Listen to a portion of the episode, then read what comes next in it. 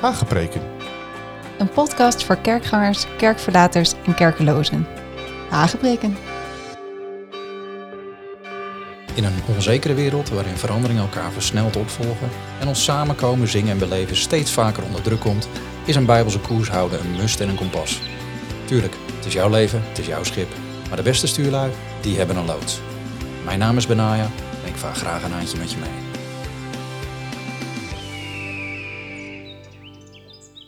Hallo, leuk dat je luistert weer naar Hagepreken. We zijn al eh, in aflevering 21 van eh, het Verstaan van het Stem. Ik heb geen flauw idee hoe lang we nog doorgaan, maar eh, het is in ieder geval interessant genoeg om te blijven uitdiepen. En vorige keer hebben we gekeken naar het fenomeen waar we misschien allemaal wel eens schuldig aan hebben gemaakt. En dat is het zogenaamde vliesje uitleggen of een vachtje uitleggen.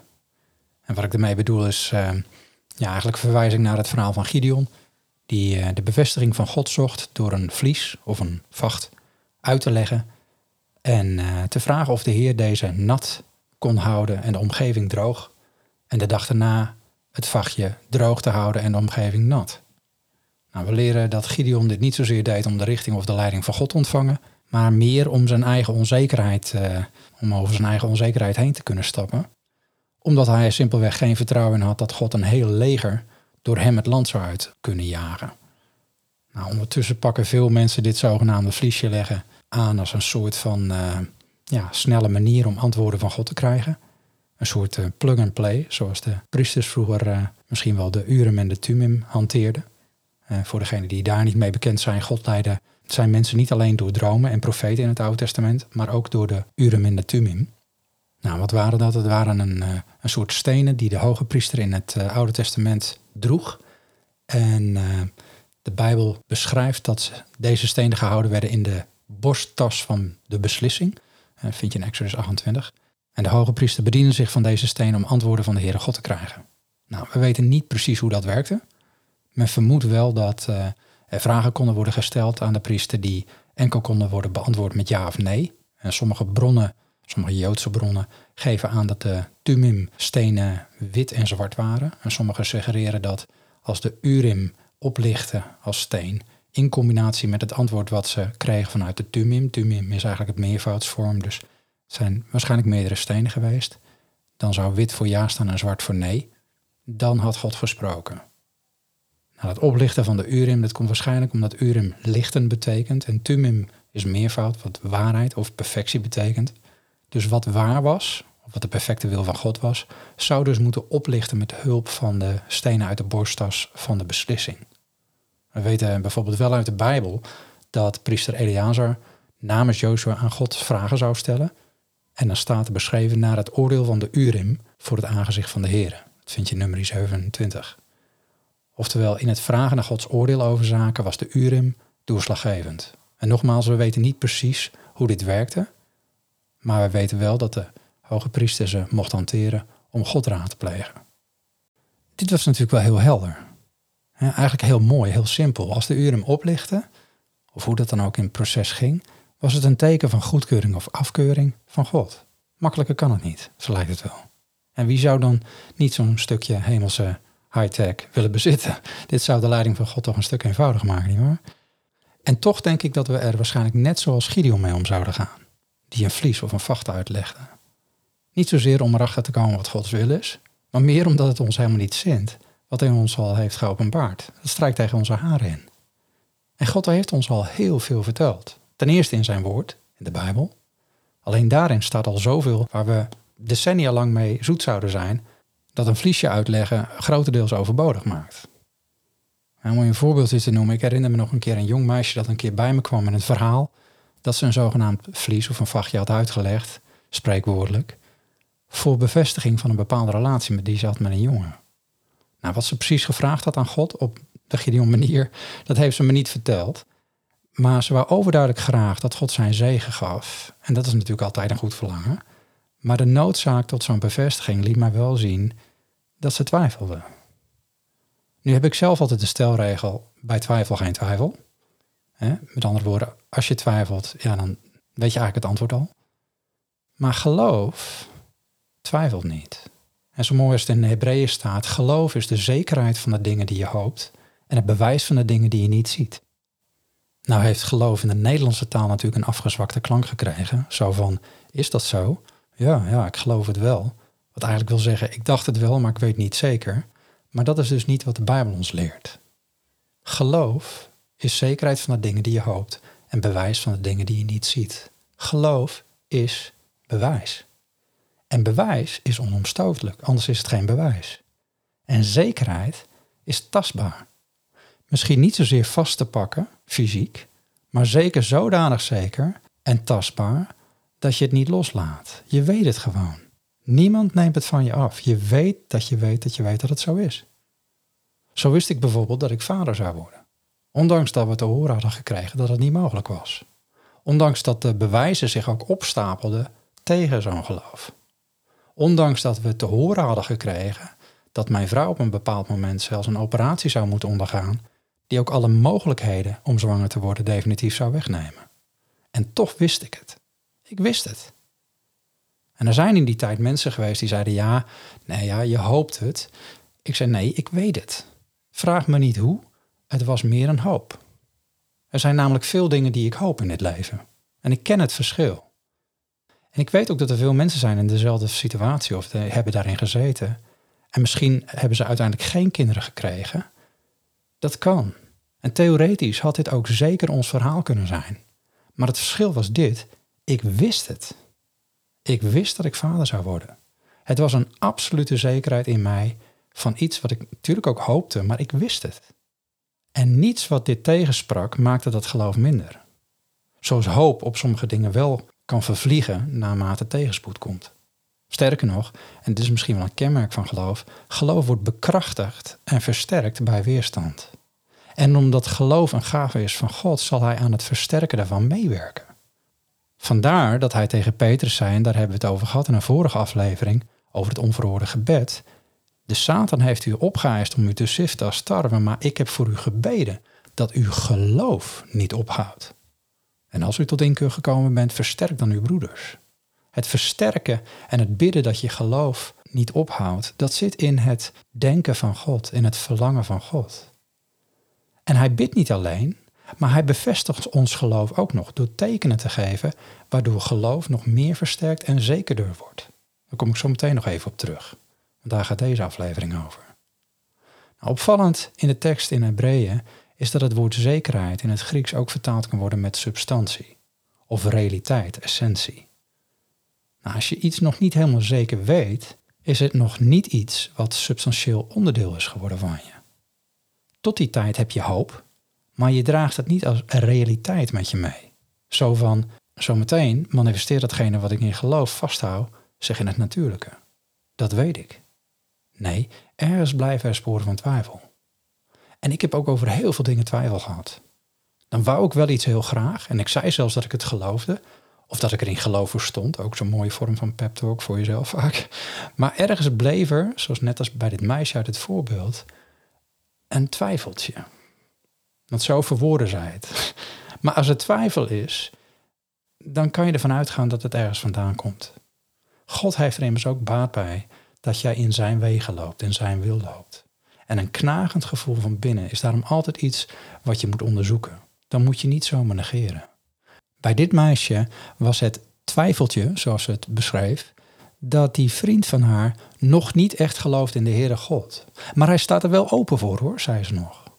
Maar ergens vind ik dat altijd heel mooi, want het is een gemixt verliefd verlangen. iemand die heel graag verder zou willen met de persoon waar ze verliefd op is, maar ook verlangt dat die persoon God leert kennen. En de vraag is, kan je zo'n persoon eerst teruggeven aan God? Of wil je daar zelf bij zijn en daar iets mee doen? Want dan wordt het lastig. Want een wilsbeslissing kan jij niet creëren. Niet door met iemand te praten, niet door simpelweg heel veel liefde te geven of zo. Zelfs niet door aanhoudend gebed. Dat creëert hoogstens misschien bepaalde gelegenheden of omstandigheden die zo'n persoon brengen tot een punt van beslissing. Maar iemand moet eerst tot zichzelf komen, waar we vorige keer het over hadden. En zijn of haar hart openstellen. En dat is niet iets waar je de klok op gelijk kan zetten. Dus ik leg aan dit meisje uit dat niet echt geloven gelijk staat aan echt niet geloven. Want geloven is niet een beetje. Je bent tenslotte ook niet een beetje zwanger, toch? Of je beseft dat we als mensen zondig tegenover onze schepper staan en alleen door zijn genade kunnen worden gered en tot eeuwig leven worden gewekt. Of je denkt dat je misschien nog wel een goed mens bent en dat God dat ook wel ziet, straks, ooit. Of je blijft van mening dat je God niet echt nodig hebt. Dat is dus echt niet nodig hebt en er wel zonder kan. En dus heeft een vlies uitleggen voor bevestiging weinig zin. Jouw hartsverlangen, jouw liefste wens is namelijk afhankelijk van de hartskeuze en wilsbeslissing van een ander. En die vrije wil zal God nooit eigenhandig gaan draaien. De mens zelf kan kiezen wie hij dienen wil. En bovendien, een vlies uitleggen is niet nodig waar Gods wil al bekend is. En in dit geval is Gods beschermende wil al heel duidelijk gemaakt. Namelijk in 2 Korinthe 6 vers 14 staat, vorm geen ongelijk span met een ongelovige. Want wat heeft gerechtigheid gemeenschappelijk met wetteloosheid? En welke gemeenschap is er tussen licht en duisternis? Ah, maar dat willen we niet horen.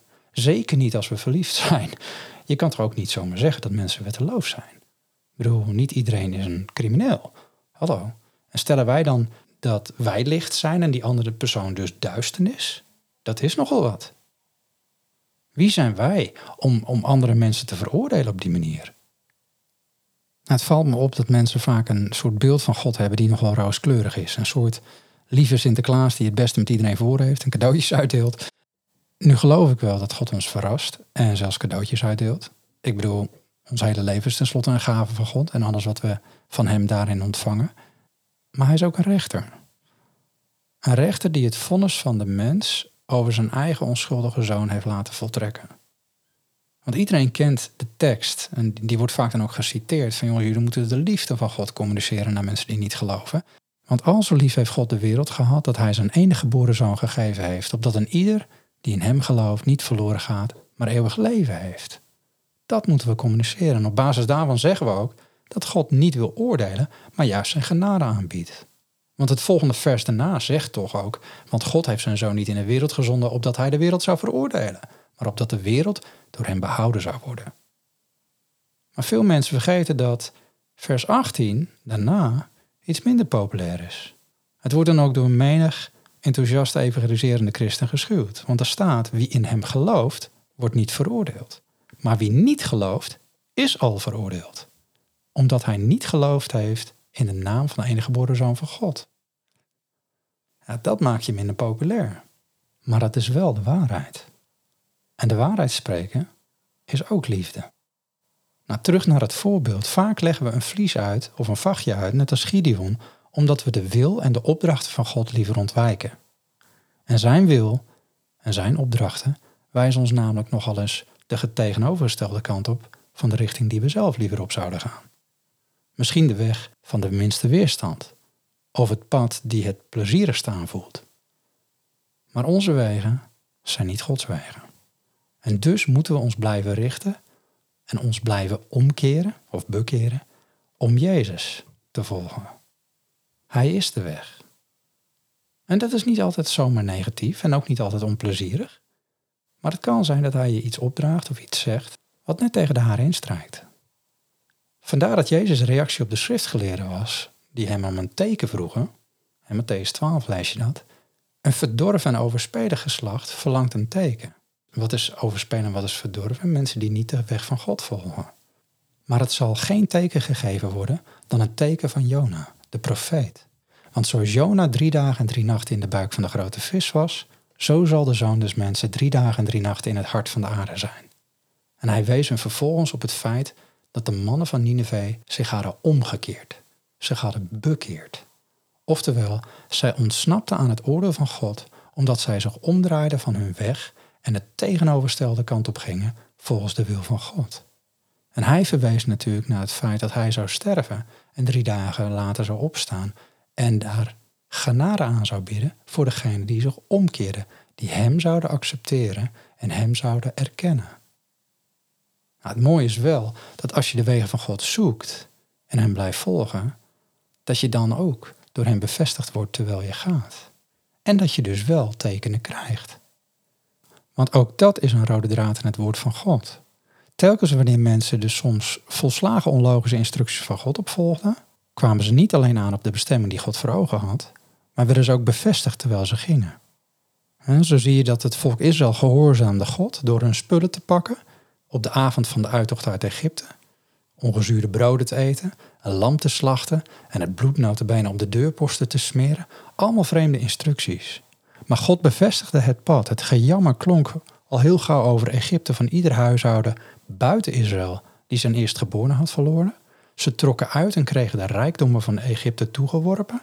En eenmaal bij de Rode Zee spleet God de zee open om er doorheen te trekken en verdronk de legers van de farao in het water achter hun. Allemaal krachtige bevestigingen voordat ze aankwamen op hun bestemming, bij de berg van God. Want om die reden waren ze uitgeleid, om naar God zelf toe te gaan. Nou, het tegendeel is ook waar. Als je de kant op gaat waarvan God heeft gezegd niet doen, dan zal je ook van God een heads-up krijgen dat je op de verkeerde weg zit. We spraken in deze serie al eens over Bidiam, die het volk van Israël wou vervloeken. Toen hij uiteindelijk toch zijn eigen verlangen volgde, kreeg hij eerst te maken met een tegendraadse ezel, toen met een sprekende ezel en uiteindelijk met een engel die hem nog net niet een kopje kleiner maakte.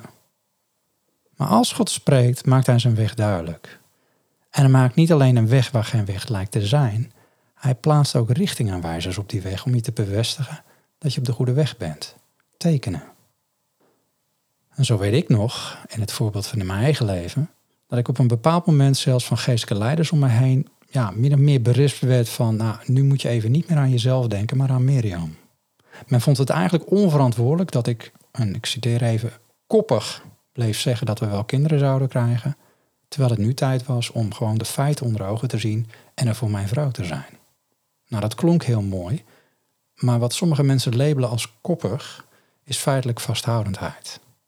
Ik kon namelijk niet ontkennen wat God in mijn binnenste had verankerd in geloof. Ik had deze weg al zeven jaar lang gelopen. Zeven jaar lang hadden we gebeden, gehuild, waren we weer opgekrabbeld, elke maand, en gingen we weer staan in geloof. En ik had de Heer gevraagd om onze weg te bevestigen, en dat deed Hij. En gaandeweg leerde ik dat God niet alleen natuurlijke tekenen gaf ter bevestiging, maar zelfs ook bovennatuurlijke tekenen. En soms waren het kleine dingetjes. Ik weet nog dat ik een speentje vond op de deurmat voor ons huis. Ik kwam net thuis en ik zag het liggen voordat ik de deur opendeed.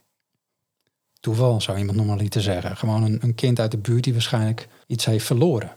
Maar het lag echt bijna tegen mijn deur aan.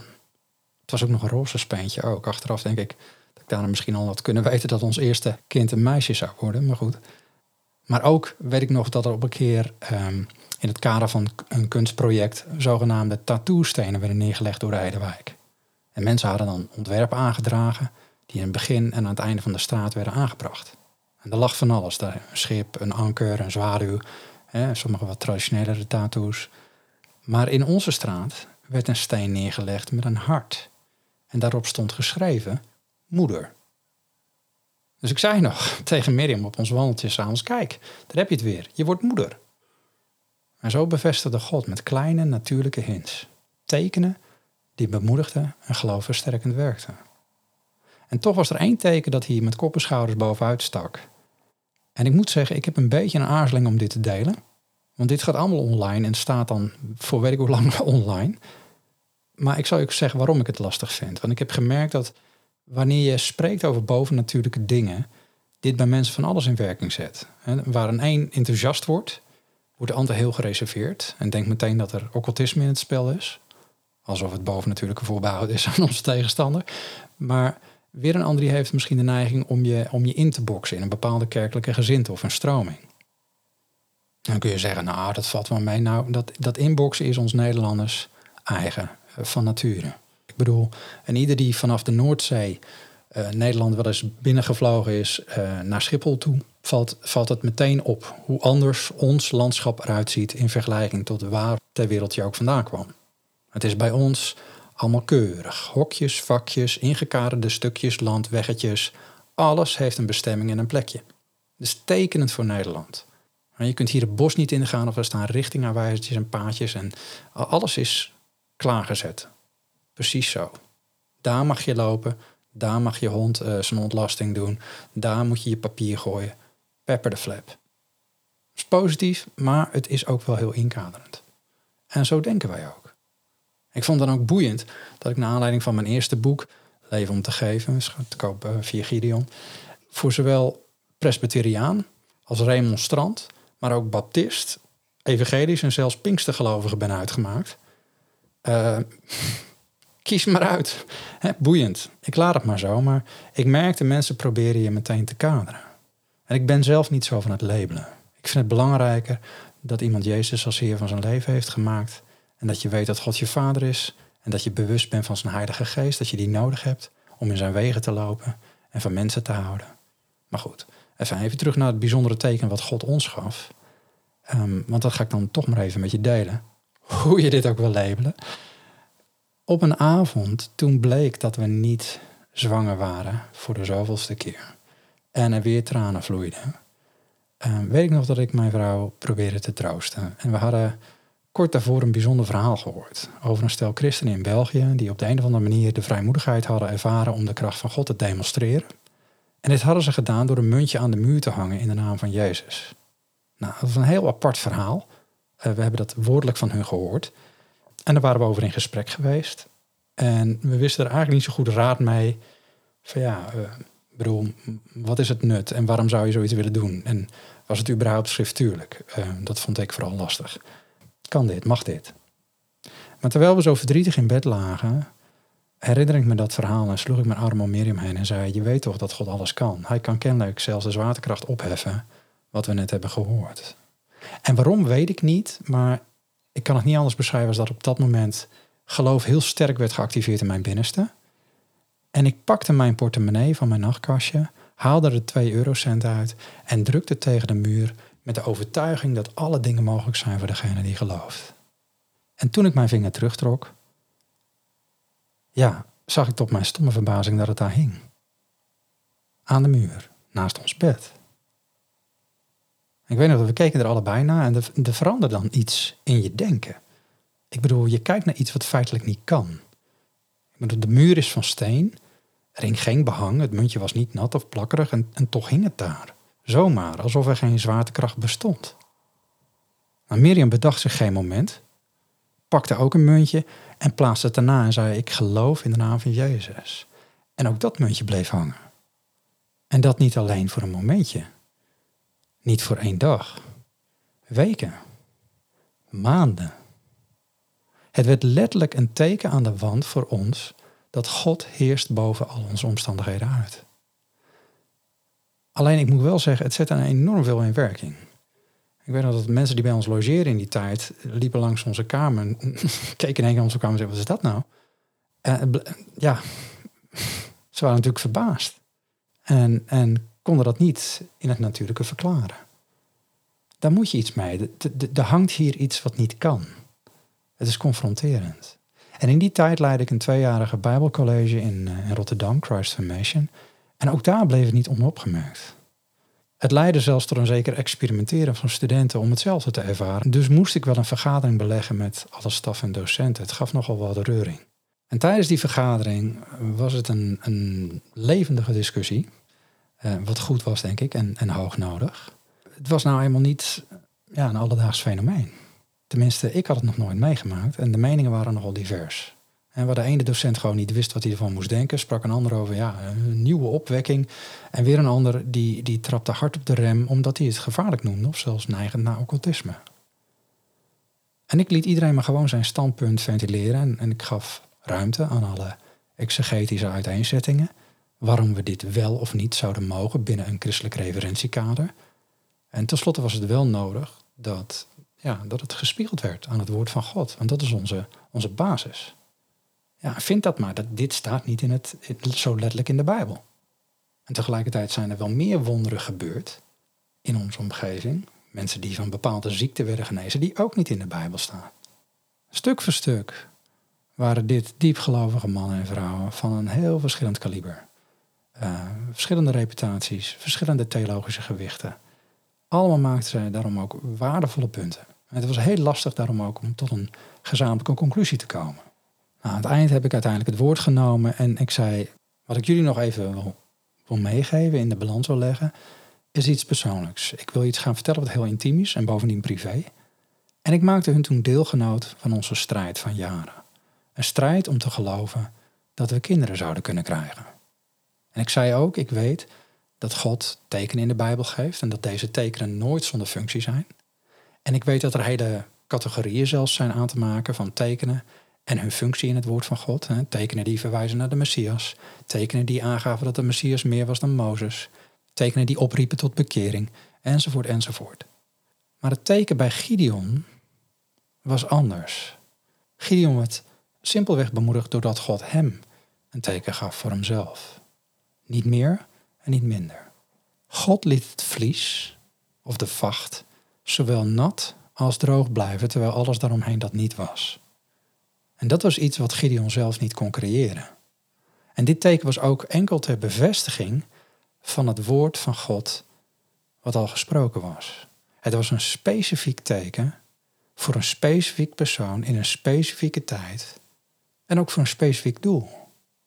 En later zien we dan ook nooit meer dat iemand vliesjes of vachtjes uitlegt om bevestigd te worden. En ik geloof dus ook niet dat het de bedoeling is dat we, wanneer we een bijzonder teken van God krijgen, wat voor teken dat ook is, dat we dit als een bovennatuurlijke geloofsbekwaamheid of zoiets moeten integreren in ons leven. Want daarmee is de persoonlijke functie weg en wordt het een soort trucje. Of erger nog, het wordt occultisme. Want is de basis van het occultisme en hekserij niet het opleggen van je eigen wil aan de elementen, in plaats van jouw wil ondergeschikt maken aan de wil van God? Het is het zelf kunnen activeren van het bovennatuurlijke, in plaats van dat het bovennatuurlijke vanuit Gods hand ontvangen wordt. Nou, nog een reden dat ik ook niet toestond dat de studenten overal in het gebouw muntjes zouden proberen op te hangen. we gaan immers ook geen stok op de grond gooien om te kijken of ze veranderen in slangen, zoals God als teken aan Mozes gaf. Ik bedoel, Mozes moest wel een handeling doen, maar alleen God kon dat creëren. Voor ons waren deze muntjes simpelweg een letterlijk teken aan de wand, ter bevestiging en ter bemoediging van het woord dat God aan ons had gegeven. Net als bij Gideon. Niets meer en niets minder. En daar is bij gebleven. De muntjes bleven hangen en uiteindelijk werd Miriam zwanger. En onze eerste dochter, Siga, werd geboren, waarvan de gynaecoloog zei, dit is echt wel een wonder. Nou ja, voordat een dokter dat zegt, hè? het was een getuigenis.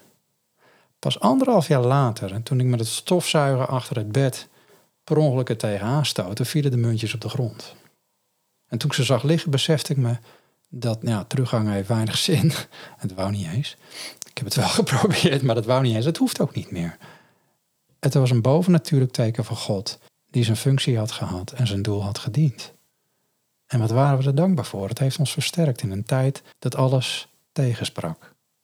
En zo kan God dus zowel met natuurlijke aanmoedigingen die als richtingaanwijzers functioneren als met bovennatuurlijke tekenen bevestigen.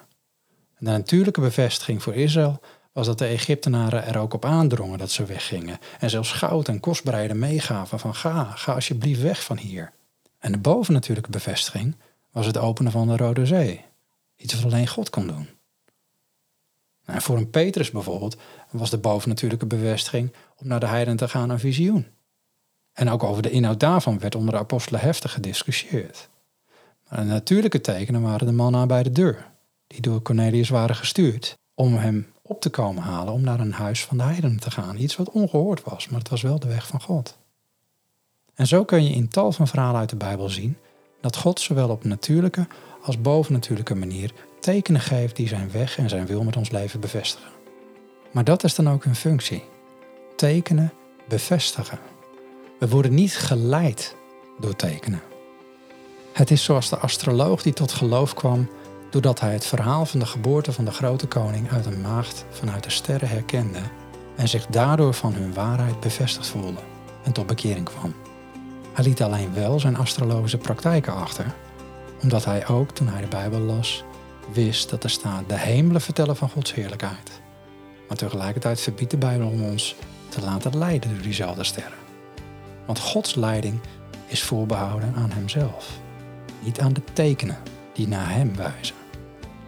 Goed, genoeg voor deze keer. Ik heb weer een hoop gedeeld. Maar ik hoop dat je het hart ervan hebt gepakt. Laat je leiden door de Heilige Geest van God in lijn met zijn woord. En laat God zijn weg en plannen met jouw leven bevestigen zoals Hij kiest. Die tekenen die Hij geeft zullen uniek zijn. Die hoef je niet te kopiëren van mensen om je heen of van mij of wat dan ook. De vraag is alleen, sta je er open voor? En ben je er alert op? Laat God je koers bepalen. Zelfs als het tegengesteld is aan jouw verlangen van dit moment. Want hij weet wat het beste is. Hij weet wanneer het beste nog komt. Vertrouw hem en laat hem jouw geloof opbouwen. Blijf naar hem luisteren. Blijf zijn koers houden. En de volgende keer navigeren we verder.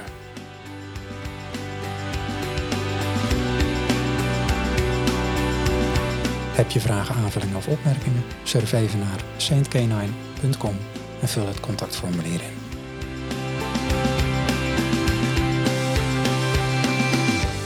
Kunt deze podcast sponsoren, ook via dezelfde website saintk9.com, via PayPal of Ideal. Dankjewel.